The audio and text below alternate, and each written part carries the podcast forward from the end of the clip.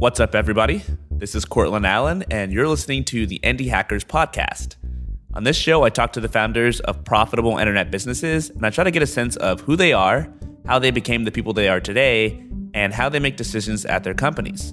The goal, as always, is so that the rest of us can learn from their examples, their learnings, and their mistakes, and go on to build our own successful companies. Today, I'm talking to David Smook, the creator of a very popular tech publication called Hacker Noon.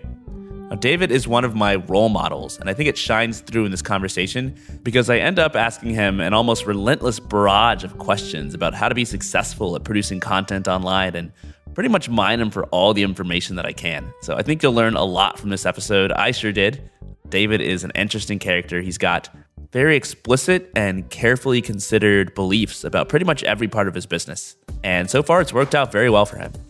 Now, before we jump into the episode, I just want to quickly mention the website, indie hackers dot com. We've got full transcripts of every podcast episode if you want to read along, including this one. Just go to indie hackers dot com slash podcast.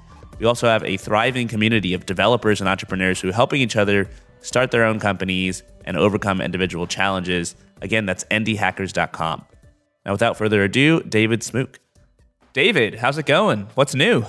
Hey, Cortland. First, I just wanted to say thanks for having me on Indie Hackers. You've done a, a great thing, and it's really cool that, you know, I'm now a bootstrapped person that's capable of being on this show.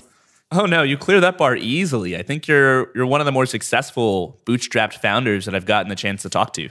I don't think that's true. I don't know. I've, I've seen some good stuff out there. I'm still playing catch-up in my mind. Yeah, it's funny. I think that feeling never really goes away. There's nothing that I've done in life where I couldn't look ahead and see somebody who's doing more than I am, faster than I am, better than I am. So yeah, if I if I was born taller and more good looking, I think I would think differently. Yeah, you and me both. Anyway, it's it's good to have you on. We both run media sites, so we've got a lot of good content, media, bootstrappery, indie hacker stuff to talk about. I'm excited. I've uh, I remember when I found your site, it must have been a little before you joined Stripe, and I mean, I was impressed. It's uh, pretty cool that we're going to collaborate here. Yeah, it is really cool. And on my part, I've been reading Hacker Noon for quite a while. I think I was reading it before I even realized that I was reading it. Uh, and then eventually I recognized, hey, I've been to the site like ten times now, and it's pretty consistently great. Thanks, man. Yeah, so I guess I should uh, actually introduce you. You run A M I, short for Art Map Incorporated. And that's the company behind numerous publications, of which Hacker Noon is just one. Why don't you give us an idea of what A M I is and how it all works and why you started it, and also some of the stats behind your readership? Yeah, so we're a blog network. Uh, we have twenty thousand contributing writers, a quarter of a million daily readers, six hundred thousand subscribers, and over ten million monthly page views. That's huge. A lot of the core of our growth was we help top influencers get their story out there, and we keep their story as their story. So a lot of times when you contribute to larger sites out there, the Forbes of the world, you now deal with an editor. They pigeonhole your headline into something that's a category they like, and you get your message gets watered down. So my mindset was more of there are so, so many smart people in the world and so many people doing interesting things. If they just talk about what they're doing and we publish it and distribute it, you know, we're getting kind of a win-win relationship where they get enhanced distribution and we host their story and get their traffic. So we're trying to grow that as much as we can. You know, it's taken a lot of twists and turns. It's not like we started and we said, what's the quickest way to get twenty thousand writers published? You know, but in working with a lot of great people, I started to see what contributing writers wanted and didn't want, and how you can kind of treat writers differently so that they can have a winning relationship on your site. Because every writer is different and every story has an interest and they're putting out there for a different reason. But a lot of those reasons kind of get bucketed into different things. And do you guys prioritize tech writers? And if so, is that why Hacker Noon is your biggest publication? You know, as we grew, um, tech in a lot of ways made the most sense. Like, that's where you already have people that are used to typing all day. They're already documenting what they're coding. People that are happy to talk about what their company's doing and get the story out about how they did it, and they understand that can be a win-win relationship. So Hacker Noon grew the most in the network, and part of that is, you know, how the philosophy of the tech industry uh, makes more sense to putting out stories than the philosophy of the manufacturing industry. Well, if you were to ask somebody in the manufacturing industry whether or not it's a real job to own a network of blogs, probably the majority of them would say no. And that might even be true in some tech circles uh, not too long ago. So I want to dig back in your history and try to figure out how you became the sort of person to start A M I and to start Hacker Noon. I want to understand your soul. So indulge me, if you will. And let's imagine a path that sort of winds its way through the woods. And at the very end of that path is the point where you start your company A M I. What does the beginning of that path look like? And what are sort of the first steps you took on your journey? Oof, my soul. You are going for the... Wow. One thing that came to mind when you were saying that, it's like, what is a job definitely is very time dependent. You know, I so before this, um, I worked for a, comp- a tech company called Smart Recruiters. And I remember whenever they... I was doing like social media marketing in the blog. I remember hearing stuff behind other people's back of like, that's a job. So even like, like in something that we would consider, you know, but we would consider very common. But the bigger thing is like the idea of who's in control of your text and what text you read and what text goes out there about your story and your company's story. That is gigantic. And as long as there's been words, that's huge. You know, whether it's the person working your storefront or, you know, it's the person writing your website or it's the person writing your brochure or it's the person sending your letters and your emails. Like, I mean, to me, that's the job. You know, it's not it, that the job starts with the text and putting out good text. I mean, but how? So what's the the beginning of my soul? I mean, I grew up and I grew up in the countryside in Pennsylvania in a very pro-Christian, pro-baseball community. And yeah, I mean, that that's, it's pretty tough. You know, there's not that many people being very free thinking there.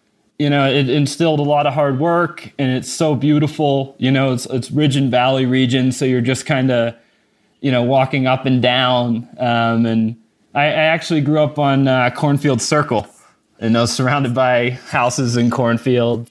I'm curious, is this uh, the culture you grew up in? Is that something that you fully embraced as a kid or were you kind of rebellious against it?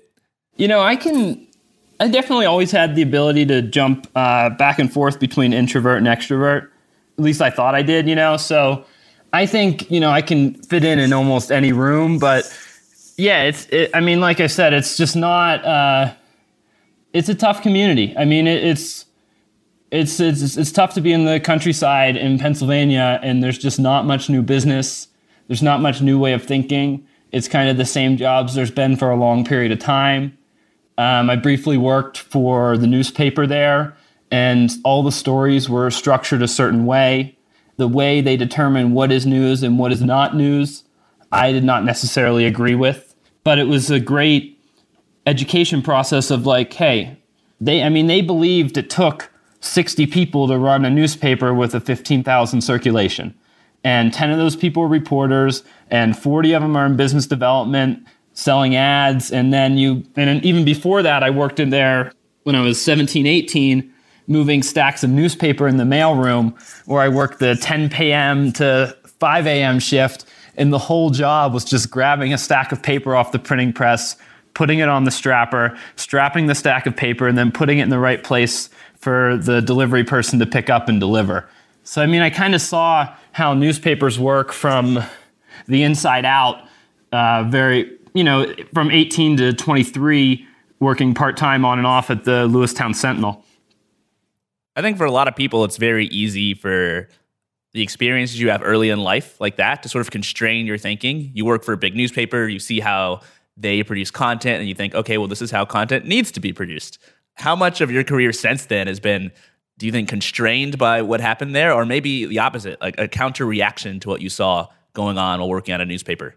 I mean, I would start positive with inspired by. And, you know, like, even though I said, like, what's publishable and what's not, one of the things they do, and all small papers do, is they're bringing in, they're bringing in advice columns from around the A P, from national advice columns, and republishing them in the local newspaper. This is a very powerful idea that, um, I've taken, you know, throughout my different sites. It's like, if you republish something to a new community, it's new to them, you know? So it's like, it's one of those things where I've always looked for trending sources and good story sources and want to republish them and bring them into my community and make my community a, closer to, you know, what a tech news outlet should be. And part of that is just, hey, we're going to republish the top story from the Next Web every week. And it's just something we do because that's a story I would read on my own. So, I mean, that that education and republishing, plus the one of the fun things about that job was whenever we would republish the advice columns, I would get to retitle them. So I was always writing like these little titles and pulling out like this obscure quote from the fourth paragraph because that's what I found interesting about the column. And I, I mean, I pushed the limit with some of my titles, uh, which was really fun, actually. That was like the retitling game. You know, it's like how good yeah. at you are calling like a spade a spade. You know, how can you do mm-hmm. it? So that's like something that's like can always be iterated on, and like just depending on the mood you're in, you can, you know, write a better title or not.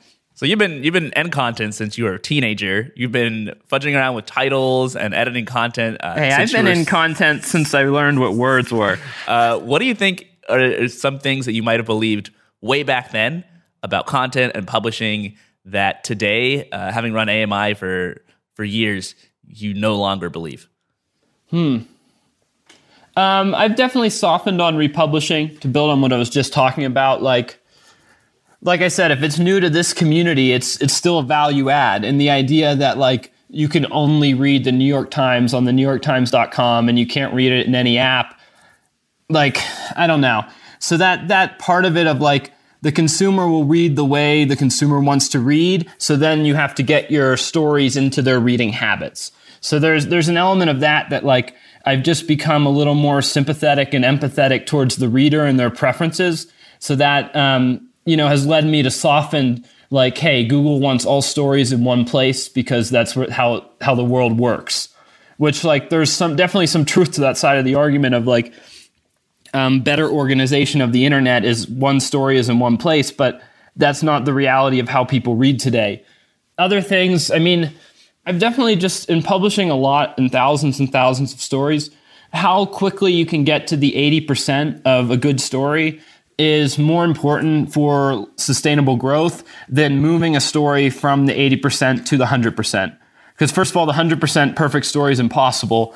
And it's just like, if you can move a lot of stories that are fifty and sixty percent good up to eighty percent and get to that floor, you know, you can be a more successful operation. Because it's also like I've worked, whenever you work with a lot of founders, and I'm sure you've seen this in your interviews, there's a perfectionism that, you know, each project will never fully reach. You know, it'll never be as perfect as it looks in my head. The the next story I want to write won't won't be as perfect as I, you know, imagine it could be. So like for myself, um, and, you know, making peace with this is like focusing on how to get to the eighty percent versus trying to get to that one hundred, which is really impossible. And it's not like I don't want this, each story to be as good as they can be, but there's a matter of like how to spend your time and how, you know, people I pay should spend their time. And it's been a learning curve for sure. There are a lot of parallels here between, let's say, building an online product or service and publishing content, like what you've been doing. Understanding how people read is, is very analogous to understanding how people find products and why they use them and what's valuable. You've learned an incredible amount working with content over the years. And I'm curious of what phases of your career you learned different things. So how did you go from working at this newspaper to eventually working with online content and publishing? Um, well, I've always been super pumped about the internet and like just from the perspective of how easy it is to get words out there. That's always been, you know, very exciting to me, and I saw very early. And, you know, we're, I mean, I was, I think I was ten or eleven when I got I C Q and A I M, you know, and our, our first computer. So it was like, that stuff's always been exciting. I mean, moving from the newspaper, I decided I wasn't going to live in a small town anymore. Um, and San Francisco seemed to be the best city for young professionals. I basically just looked at, hey, maybe San Francisco, maybe Denver, maybe Portland, maybe New York City, just kind of said like, hey, what city can I go to? And I drove across the country. I had some friends in San Francisco, so that kind of made it a little simpler in terms of getting set up. Um, with the newspaper job, I basically had a three, four, if I really dragged it out, five months, you know, runway worth of money type of deal where I was like, hey, I, if I can't find a job within this time frame in this environment with all these opportunities, maybe I should just go back to a small town.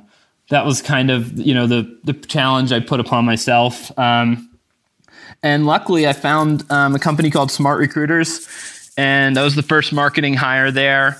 Joined them right after seed funding, and they had a team of six, seven people. Um, and I got to work directly for the founder, who was a great uh, marketer. Um, he'll say he's a great product person, which he is, but he's also a great marketer in my mind. Um, his name is Jerome Turnick. Um, and a lot of the success there was uh, we opened a lot of the early success of growth in internet awareness, um, and just our first touch point with a lot of uh, the recruiting industry was we opened up um, the blog to anyone to publish about any recruiting expertise. So instead of saying, you know, here's the outline of the company story and ten blog posts, it was more just like, if you can uh, share your recruiting expertise, you can get my editing expertise in our audience. And that was the trade I made a couple hundred times. Um, and then when I left Smart Recruiters, I kept doing that trade with, you know, my media publications. It's fascinating how you can sort of learn a particular trick and then take that uh, and sort of just parlay that into future businesses. And it, it never really stops working once you hit on it. I mean, you had a mentor at this company who you say is an expert marketer. Are there any lessons in particular the C E O taught you while you were working there that you carried forward later on with your other publications? Yeah, he was good at he's good at turning it on. I mean, I guess I don't know if I'm an entertaining interview, but I always thought he was an entertaining interview, you know. So it's like, hey, I may have this big product problem going on with the product, or I may have a big decision to make, but you know, I can always just kind of stop and talk about my business, which was I'm thinking about now because that's what I'm doing. The other thing I learned from him was um, it was an interesting way of thinking about weekly reports. You know, because he kind of like I'm naturally very unstructured, and I like to like keep all of these different things moving and do things that make them accelerate. But sometimes I can get lost in terms of thinking about, you know, what was achieved this week and how does it help, you know, the bigger business goal, and how will all these small goals add up to the bigger one. So that was definitely very helpful thinking of seeing how he would break down his business, and then when you say, okay, this is marketing, what does it mean if we gain twenty thousand Twitter followers? You know, and just start to put that be- in regards to like how many opportunities that, does that actually create? So there was definitely a learning of like how to divide a business so you can measure its progress, and then specifically how to divide marketing. Also just the personality, like it's better to be your personality and put something out there than do nothing or try to do something but don't feel good enough about it. It's like there's definitely an element of like, hey, this is the reality of where we're at. I remember we got rejected to be a speaker at some conference, and we just, this is really silly. I hadn't thought about it in a while. We just put up a camera and we did a fake keynote of him doing the talk and tagged them and put it in their community forum and put it all over the place. And it was like half jokes and half like serious, but it was like, super fun. It's like, okay, he just let me do that for an afternoon. You know what I mean? Like, here I am, the twenty-three-year-old, yeah. twenty-two-year-old marketing person that he just hired with no marketing experience. And he wants to take the founder's time for an afternoon to film a fake keynote and see it, to troll this conference that didn't let us in. And it was like, it was stupid, but it was like, sometimes that stuff like either hits or it doesn't. And even if it doesn't hit, it's like very fun to do and increases, you know, your enthusiasm for your work, which will have, you know, a lot of residual benefits.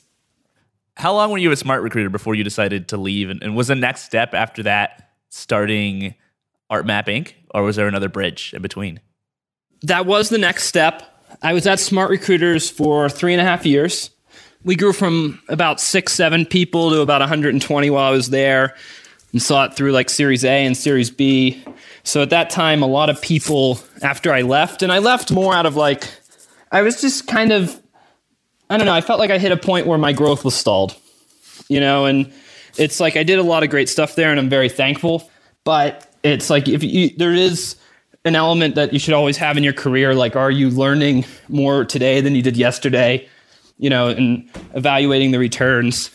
But because of that experience, people wanted to hire me at similar stages, like, hey, I just raised seed funding for this recruiting tech startup or this marketing tech startup, and I want your expertise. So it essentially became a marketing, consulting, and service business where I would take on clients. Um, it was a balancing act, but it was I would do six-month contracts and split them between cash and equity because I also wanted to build a small portfolio of uh, startup equity, even if it was, you know, tiny stakes in the company. I wanted to bet on myself and take the idea of like, hey, out of the people interested in working with me, am I capable of evaluating the ones that will grow? So it was kind of, they're evaluating me, but I'm evaluating them too. Um, so I wanted to do that for more. A lot of it was, you know, focused on me. Like I wanted to spend my time working directly for entrepreneurs who were doing it. And like, oh, I just raised some money. How do I get my voice out there? What stories should I be telling? You know, how do I scale my narrative? So what, what's my messaging? What am I in three words? What am I in a sentence? Which is like very close to how you do headlines. That that was that. But what ended up happening was um, we started Art Plus Marketing on Medium as a blog. And as that one grew, I was more interested in that publication than my clients. Um I don't mean to sound like I don't like my clients, but the stories themselves just became more interesting. And the idea that like Craig from Craigslist could contribute to one of my sites, that seemed like a real business to me. You know, that, that seemed like something that like, if I put everything I had into this, it would be a, a better business than the one if I put everything ha- I had into these uh, startup marketing services and consulting. So it wasn't a pivot that happened overnight because, you know, I am bootstrapped and we did have clients, and it was something where I just kind of tailed off my clients or stabilized them and, you know, had a certain amount of time on marketing contracts and a certain amount of time on growing my own media. And I, I think that's how a lot of pivots happen. You know, it's not like you wake up tomorrow and you're a different person, you know, and the business is like that too. It's like, mm-hmm. oh, this thing I just tried as a side project is now the primary source of growth. But this other thing I had going is still doing stuff and making money. And I still want that to happen. But, you know, then the next day it's like, well, the one that's growing grew even more today. And, you know, that, that happens a month in a row every day. Right. And you're like, okay, I just have to keep, you know, putting more into that. So I don't know. Pivots are pretty fascinating, actually. But Um, my that, that that was my primary pivot, and it did not happen overnight. I think the story of going from an employee to sort of a, a consultant who's working on a per client basis mm-hmm. to being the founder of, of an actual product or service or a website is extremely common, and it makes a lot of sense because yep. every step of the way you're sort of you're not taking any like gigantic unreachable leaps. You're sort of getting to the next level where you learn the lessons that you need to help you out. And I'm really curious about this first transition from you working as a marketing employee to you deciding to go out on your own, which is a huge step for a lot of people. A lot of people never build up the confidence to take that leap. They're sitting at home wondering, do I have any good ideas? Or am I good enough to actually execute? Were you at any point in time worried that you aren't going to be able to succeed? And, and if so, how did you overcome that? And if not, uh, where did that confidence come from that you could branch out on your own and just things would work out? I was definitely concerned. I mean, when money goes up or down, when it's harder to pay for things, like that stuff's all real, you know, and you can have like a great day at work. You get really into it. You worked for twelve hours and then suddenly your two main clients have late payments and you're wondering about how you're going to, you know, pay for your bills. And you're over here, like as you're trying to do work for the client, you're also trying to nag them about like, please pay on time. You know, mm-hmm. like parts of my life depend on parts of this. And they're like, well, you you know, so, I mean, the money stuff is obviously a concern. Uh, I mean, what's the worst case scenario? You go into debt, you know, and I've been able to avoid that, which has been nice, but it's been a, it's a real challenge. Um, yeah, I mean, the, I think the confidence, it, I, I mean, I was always confident I could build something of value, and I was confident in my work that I did for other people. I was confident my work at the startup was very influential to growing the bottom line of the business, and I could explain how it was. So if I did it on my own, I would get paid more money. So a lot of the logic became, I, I would come back to that as a simplicity of like, one, I believe I can do it, and two, I have done it before. You know, so yep. And especially as people get pretty specialized at these tech startups, it's not the quality of work that will hold them back. It's the acquisition of new business and the framing to get that new business. Like, you know, some of these tech startup people are just so specialized.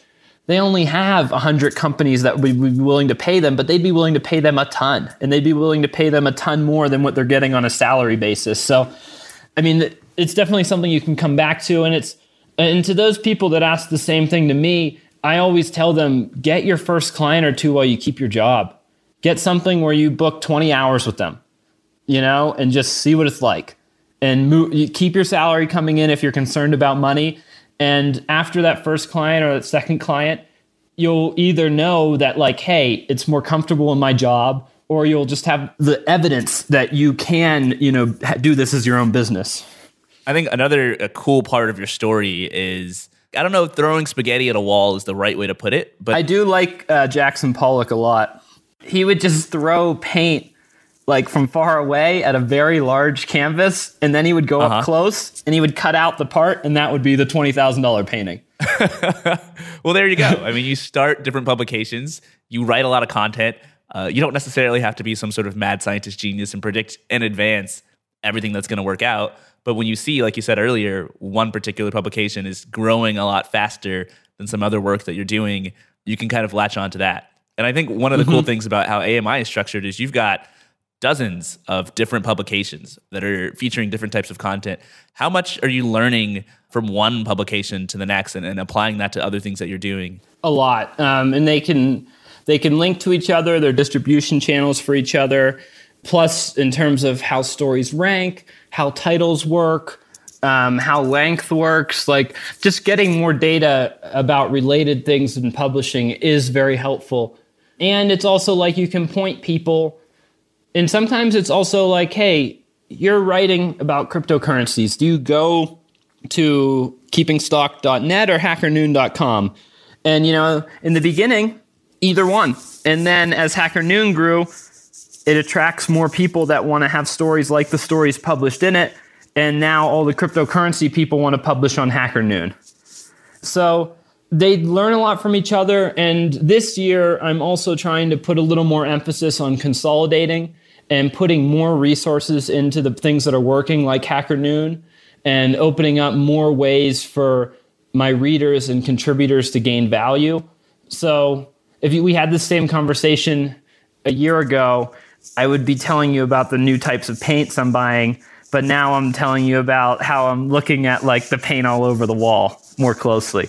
Yeah, I, I wanted to ask you actually, uh, obviously the advantage of having different publications is that you can learn, but the disadvantage is that you spread yourself a little bit thin. Uh, you're not mm-hmm. you know, pouring as many resources into the things that are working. Yep. How do you know when the, the, the time comes to switch from testing the waters to doubling down on one particular thing? The truth of the answer is you never really know, you know, so there is an element of like, you have to make a choice and you're leaving out other opportunities to pursue the opportunity. And here's why. So as long as you can say that to yourself, you can make, you know, more positive steps in that direction. But there is an element of like, it's hard to admit the things. It's hard to kill things. It's hard to say, you know, like this is done and this site didn't make it, but some of your sites won't. You know, if you try and make a lot of sites, just like some of your features. I mean, I don't I don't think it would be that much different than a product manager being gung-ho about this feature and then, then the way people use it, they don't like. And, well, you put you may have put three hundred man-hours into it by some talented developers, but the best solution still may be to kill it. So there is an element of just having balls and, like, going for it. Yeah, totally. And I think a lot of the stress and the emotional uh, turmoil of running a startup is often just lies in the uncertainty. So if you, for yep. example, don't know what's going to happen, then it's really easy to, to I think, give into the emotions of, okay, are you feeling good or bad in this particular day?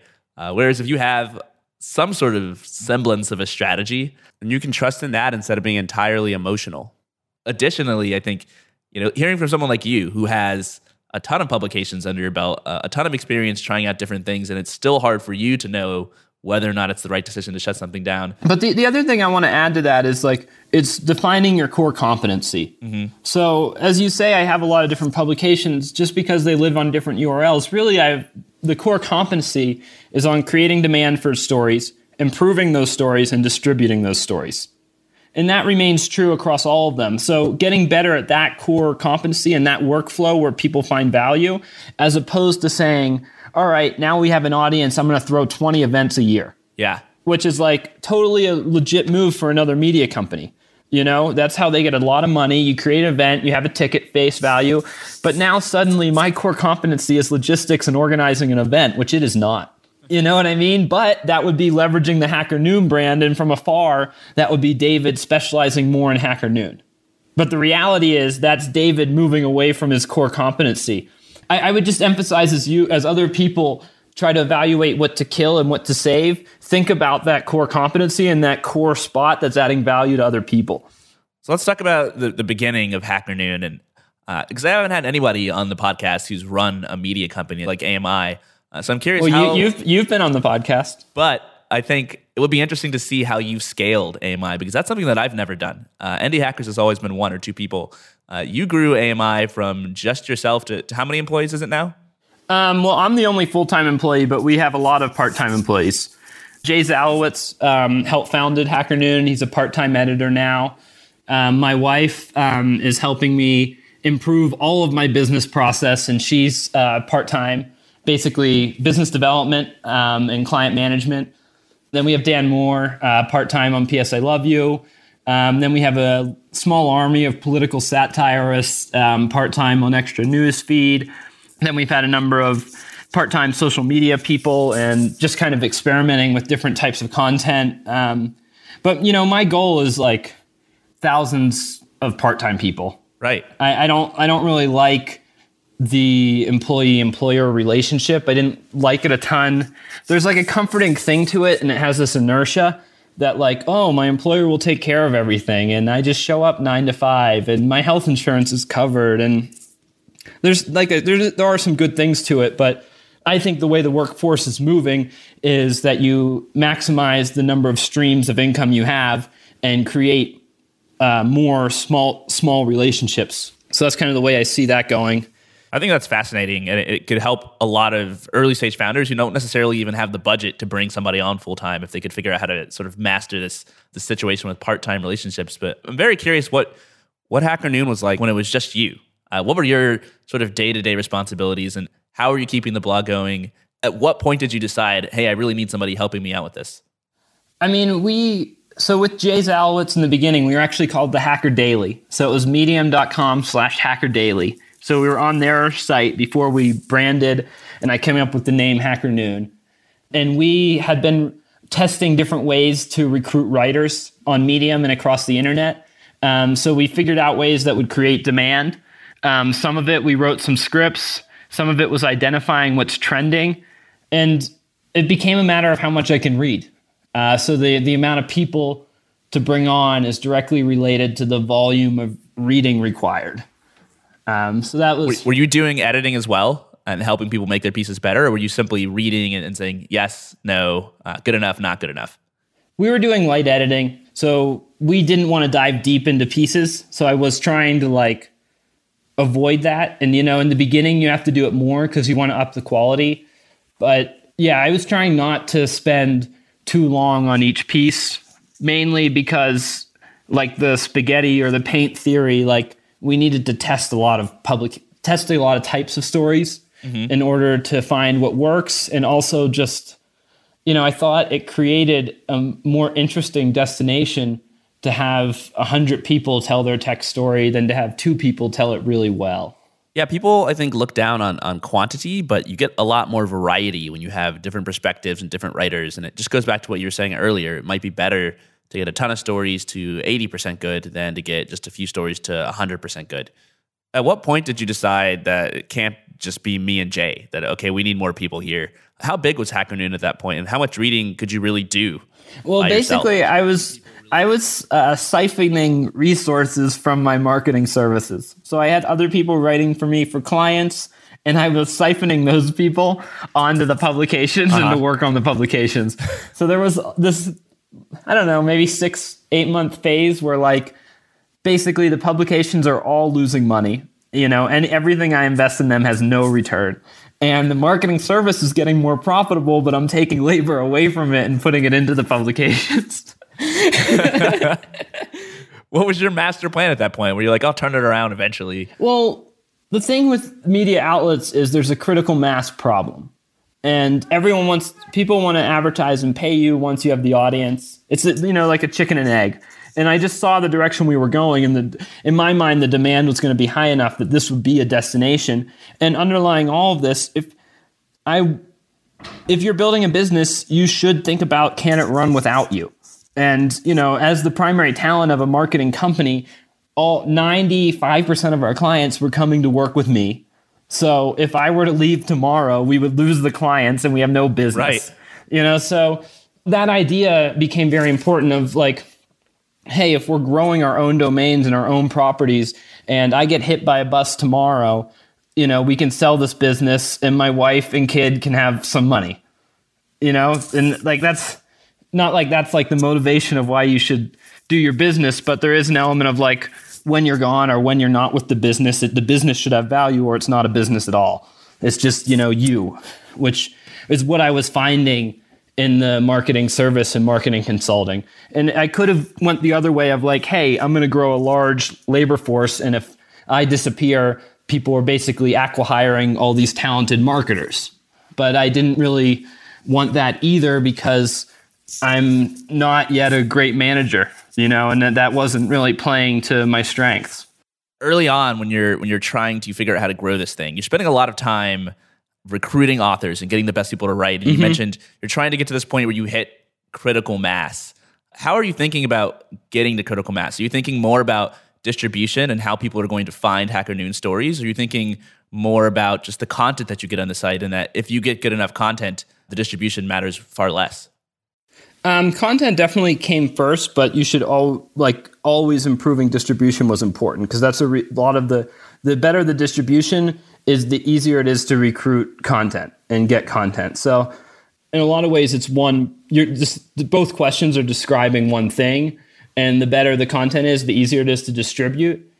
I mean, I was looking at like following, you know, core metrics. You know, I wanted to increase time on site.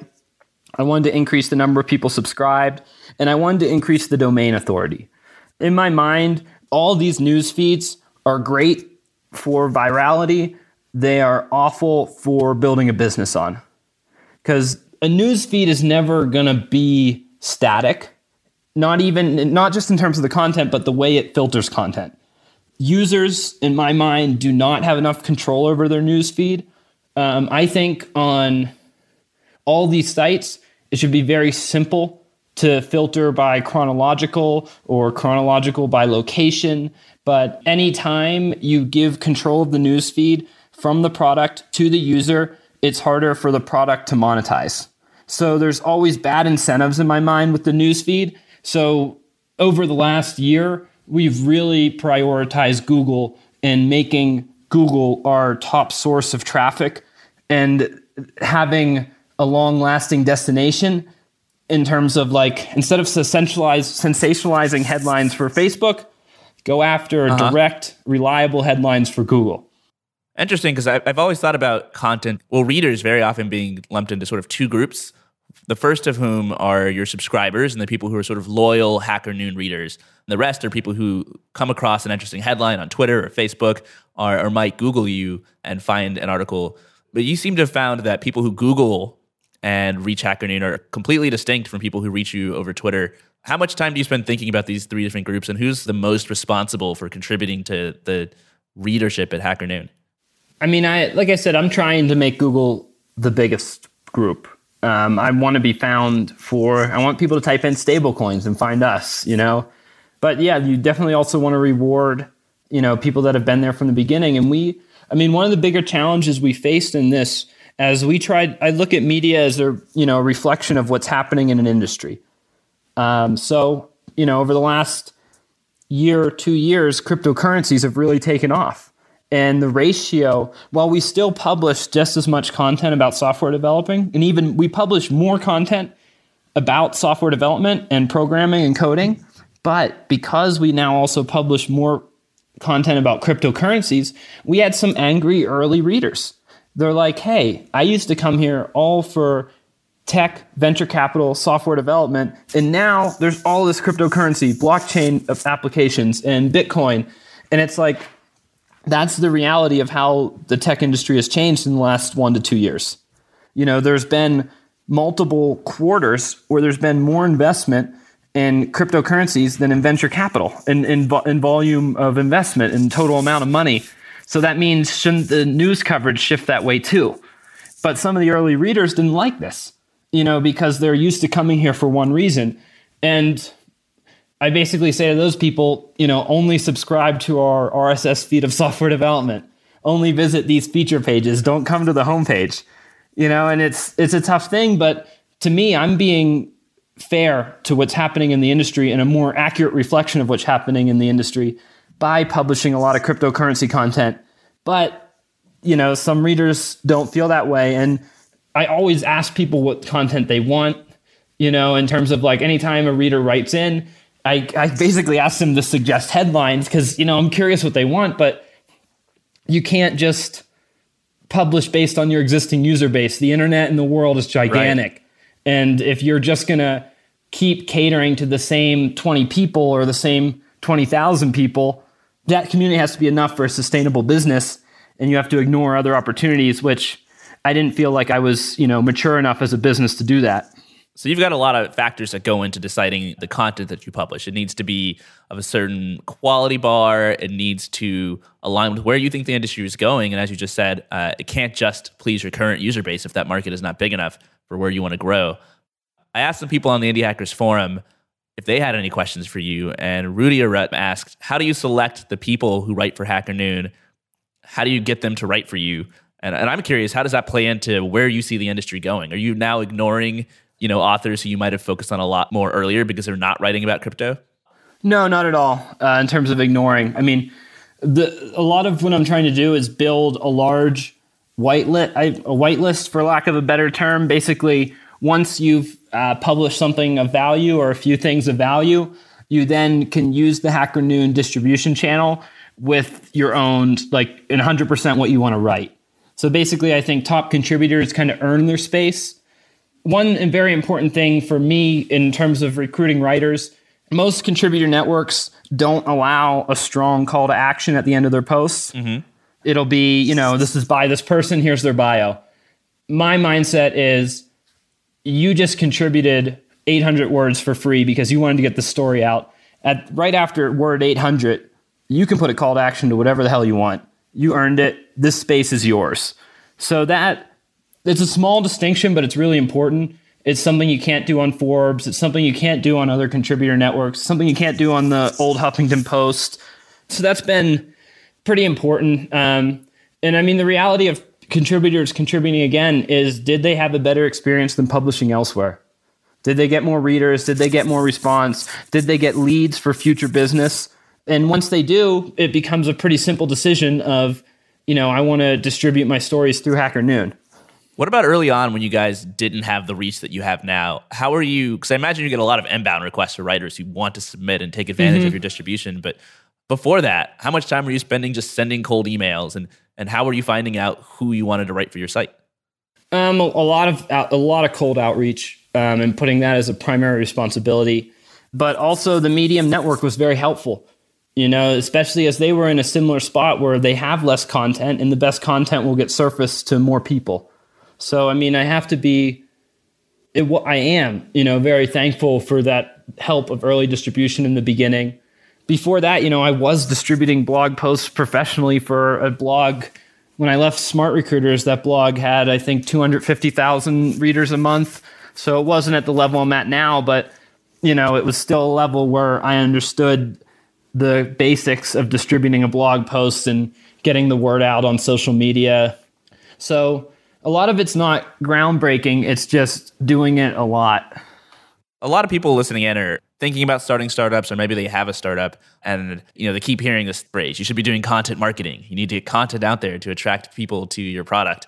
Uh, and they have absolutely no clue what that means. They don't know the basics of how to build a successful blog. What mistakes do you see people making with their startups, and how can they do a better job attracting people to their websites with good content? Well, they can start by publishing on Hacker Noon. No, I mean, it, I mean, right now it is well, at the actually, point where... Actually, let me ask you, yeah. because I think that's a big thing that a lot of people are worried about. Like, should I have my own blog? Should I be posting on Medium? Should I be posting on Hacker Noon? It, you absolutely should have there? your own blog, um, but you should contribute to sites like Hacker Noon. I mean, our Alexa ranking is around three thousand in the world. So if we say... you're the trying to be the Airbnb of education. If you type in Airbnb of education, surprise, surprise, you get the Hacker Noon post. So in terms of like ranking for your two to five word identifiers and your two to five word terms, I mean, if you can write a valuable story around that, you know, we're helpful. But people should always have their own blog. They should be thinking about sites like Hacker Noon as sources of inbound links. And getting back to the initial question, I think the one of the biggest prob the things that founders and early stage startup early stage startup people should be optimizing for is how to reduce the barriers to produce one story. So whether that means you have a charismatic C E O who isn't a good writer but can talk, if that's true, you should focus on podcasts and you should transcribe those podcasts and then you have written content.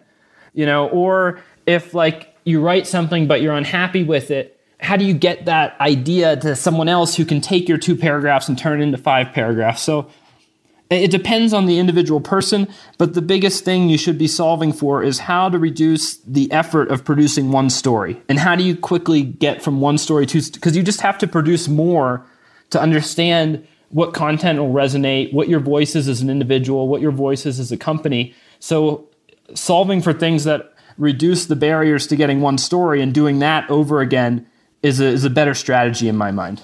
What are some of the mistakes you see people making when they s- make a submission to Hacker Noon? Are there like commonly people writing about topics that aren't interesting, uh, people making mistakes in their headline? The cool or- thing, if people write about the wrong topics, they see it in the results. It's like um, people will pitch me with their press release and it's for this great thing, you know, but I'm like, this isn't going to perform well with us. Your writing is too dry. Instead of the press release about the talk, give me a story from one of the speakers, you know, and give me that first person element. I mean, in terms of overall mistakes, you know, some people try and get are too heavy on links, not heavy enough on story. And with tags, people just like too generic. I think being more specific is better. And in the title, more specific, I think. So I a lot of times my edits will be around specificity and like just trying to, because it, it Generalizing is generalizing while writing is basically a form of laziness. It's like I want to get from here to there, and it's easier if I put it in the passive voice and just move it forward, as opposed to like saying what I did in an action. So a lot of uh, what I'm trying to do is push people that way, and you know more of um, what happened to me is um, I always find very interesting. But yeah, it, it's it's hard to say like. Just definitively, this is the one thing, you know, people should be doing differently. Right.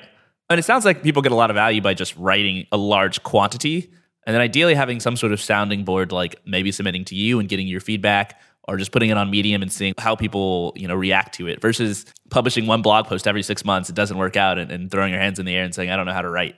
Mm-hmm. Yeah. Uh, that's there's there's a lot of truth in that.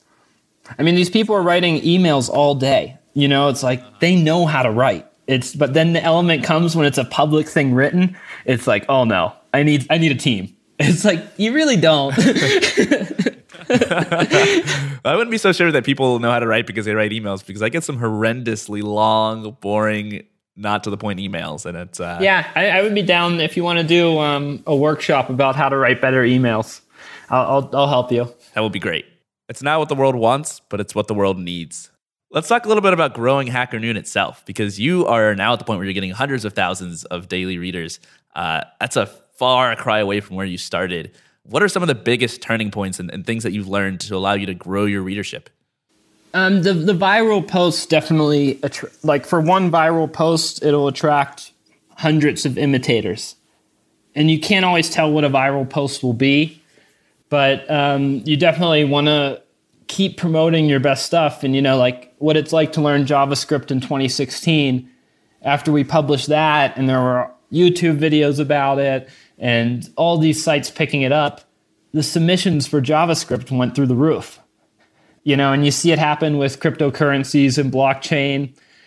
The the overarching point I'm coming to here is that I let the market determine my editorial line more than most sites.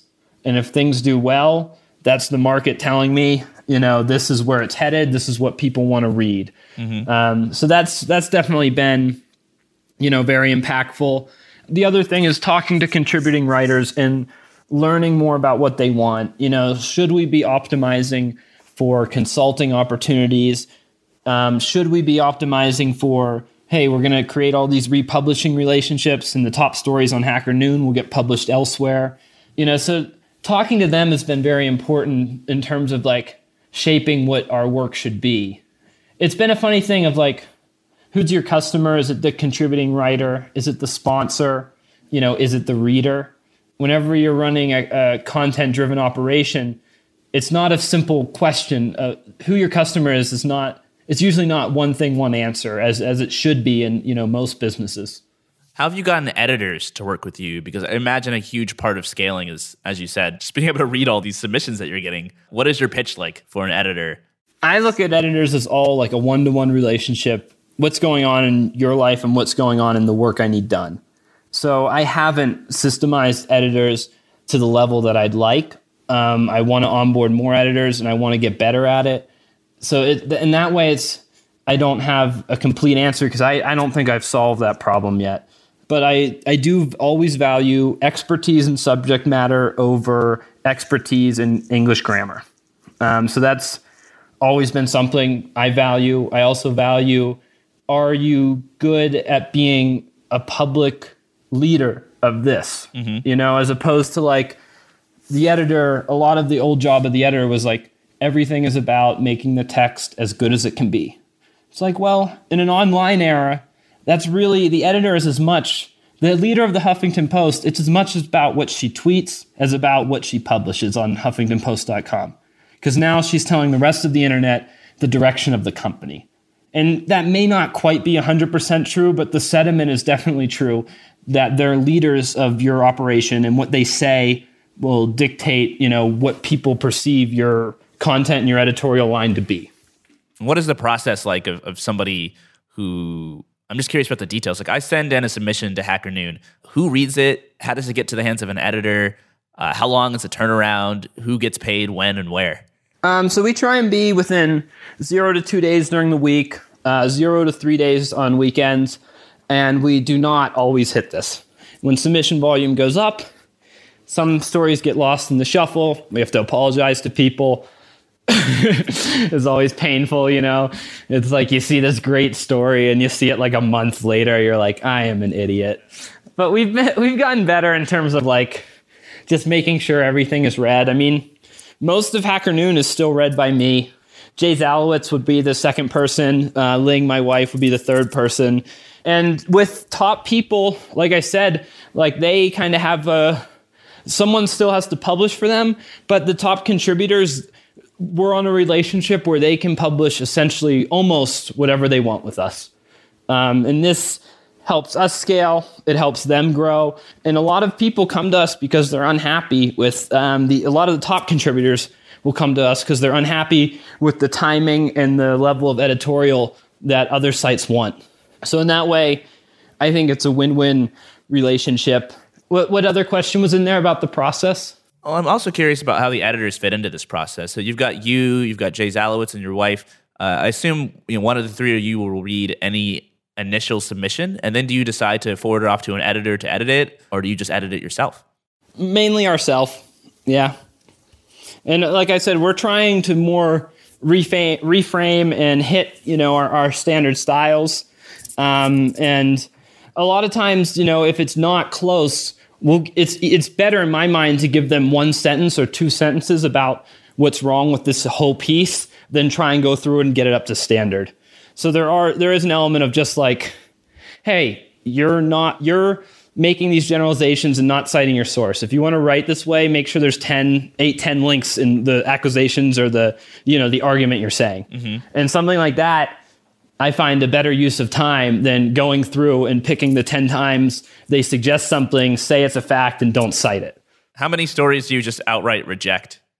I mean, that that's that's basically the move there, where we're putting it back in their court. And usually at that point, they won't come back to us. that, a lot of times that contributor is lost right there. They're just like, okay, you know, the amount of work I put in versus the amount of work you want for a good story, is there's a gap, so publish elsewhere. And that that's that's pretty simple. I mean, but I want I want the submission rate to be high. I'm not trying to be an Ivy League school and go around and brag about how we have a three percent acceptance rate. You know, to me, that's not success. You have the wrong people applying. Mm-hmm. I, I never get why, this is a tangent, but I never get why universities always bragged about acceptance rate. It's like, that just means you don't get the right people applying. It doesn't mean you're like some elite thing. With you, if, if you don't accept good writers, or if you accept a lot of bad writers, then Hacker Noon is going to suffer tremendously. So I think you've got your incentives a lot more aligned. Yeah, the the best thing to attract the next good writer is good writing on the site. So I've got another question from somebody from the Indie Hackers forum named Gregarious Hermit. What a name. Uh, they ask, what a name. They're looking for a simple idea to work on. Uh, and they want to know, if you had to bootstrap a new blog from scratch on your own, uh, what would the topic be about? Oof, that's a good one. Um, we're always looking to make new blogs, Mister or Missus Hermit. Um, I mean, there, there's more and more emerging on crypt- cryptocurrencies and blockchain right now. Um, but in terms of you choosing a topic, a lot of the success is going to come down to how dedicated you are. It's you could literally make a successful blog on any single topic. There's like no there's no topic that you can't turn around, get traffic, and make some money on. So I mean, I, I would start with yourself and what what what you find interesting, and it doesn't necessarily have to be your life's purpose, but it does have to be something you're more obsessed than you think you should be. That's where I would start. And what would your first steps, I'm curious what your first steps would be. Let's say you start this blog on something that you're obsessed with. Would you just immediately start emailing authors to contribute? Uh, would you start doing research on channels where people who read about your blog, uh, you can potentially repost stuff? Or would you go straight into search engine optimization? And how do you get this blog off the ground? Yeah, there. I mean, there's a lot of different ways you can do it, and those are a lot of viable steps. I mean, I think splitting between writing yourself and cold outreach would probably be the fifty-fifty split I would do in the beginning. So you're writing yourself, and that could even be like, these are types of stories I would like to publish. And because when you write yourself, you're also going to write your outreach, you know, by saying this blog is, and being able to answer that. Well, that's probably going to go on your about page, and it's going to go on your outreach. So that type of writing is going to serve both purposes, and it's going to grow the quality that you write on the site and the ability to recruit people to write on the site that makes sense. So yeah, if I was starting from scratch, I would go to the fifty-fifty writing yourself and uh, cold slash warm outreach. I would definitely start with your network and people you're, it can be very depressing to send many messages and get few responses. But if you've already, you know, put work into your career and have a network, yeah, you know, you're not going to send as many messages, but your response rate is going to be exponentially higher. So uh, wrapping up here, because we're approaching the end of an hour, but I'd like to know just generally, you see a lot of writing submissions. I'm sure you deal with a lot of entrepreneurs as well, because Hacker Noon publishes stories from entrepreneurs. If there's one thing that you think entrepreneurs who, who maybe haven't taken their first step should know, or if you could go back in time and give yourself some advice before you started working on your first business, what would you say? It's a good question. I, I would start with willpower. You know, it's um, regardless of everything else, will you be able to just keep working on this for six months and a year and two years? There's a lot in life that I think literally comes down to persistence. And like, if you want to be doing it, you can do it. I think it makes a lot of sense. Like your analogy about throwing paint at a, at a canvas. If if you quit after the first glob of paint, like what are the chances that that glob is going to be the right one that sells for a lot of money? You know, but if you keep sticking with it for six months and you're throwing paint and throwing more and more paint, you're a lot more likely to hit on something that and the, works. The other, that's very true. And the other one I would add is just like, can you actually picture your first couple customers? You know, because the other one that bothers me is when people have four ideas, they pitch the investors, they raise this little seed funding, and then they burn the cash and they disappear.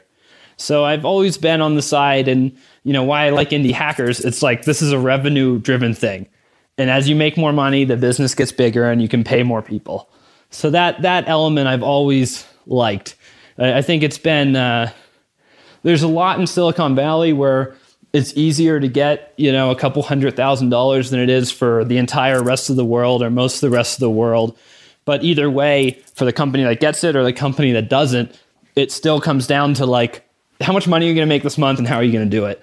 So I, I would also put the emphasis on revenue. And that's why, you know, like I kept taking marketing contracts because the part of the business I thought would be the long-term solution didn't have the short-term revenue. So I think in that part of my journey, I'm happy with how I did it. And I'm glad that, you know, it's paying off now where people believe in Hacker Noon and want to pay Hacker Noon. Yeah, I think that's very sage advice. I agree with with all of it, really. And Hacker Noon has just done so well. Every time I look, you guys seem like you're, you've grown. You're getting more traffic, putting out more stories. So congratulations on everything that you've done so far. And thanks so much for joining me on the show and sharing some of your wisdom. Oh, thanks for having me. And uh, we'll have an interview, me interviewing you on Hacker Noon shortly. Can't wait for it. Thanks so much, David. Enjoy the rest of the day, Cortland. If you enjoyed listening to this conversation and you want a really easy way to support the podcast, why don't you head over to iTunes and leave us a quick rating or even a review? If you're looking for an easy way to get there, just go to ndhackers.com slash review, and that should open up iTunes on your computer. I read pretty much all the reviews that you guys leave over there, and it really helps other people to discover the show, so your support is very much appreciated. In addition, if you are running your own internet business, or if that's something you hope to do someday, you should join me and a whole bunch of other founders on the indie hackers dot com website. It's a great place to get feedback on pretty much any problem or question that you might have while running your business. If you listen to the show, you know that I am a huge proponent of getting help from other founders rather than trying to build your business all by yourself. So you'll see me on the forum for sure, as well as more than a handful of some of the guests that I've had on the podcast. If you're looking for inspiration, we've also got a huge directory full of hundreds of products built by other indie hackers, every one of which includes revenue numbers and some of the behind-the-scenes strategies for how they grew their products from nothing. As always, thanks so much for listening, and I'll see you next time.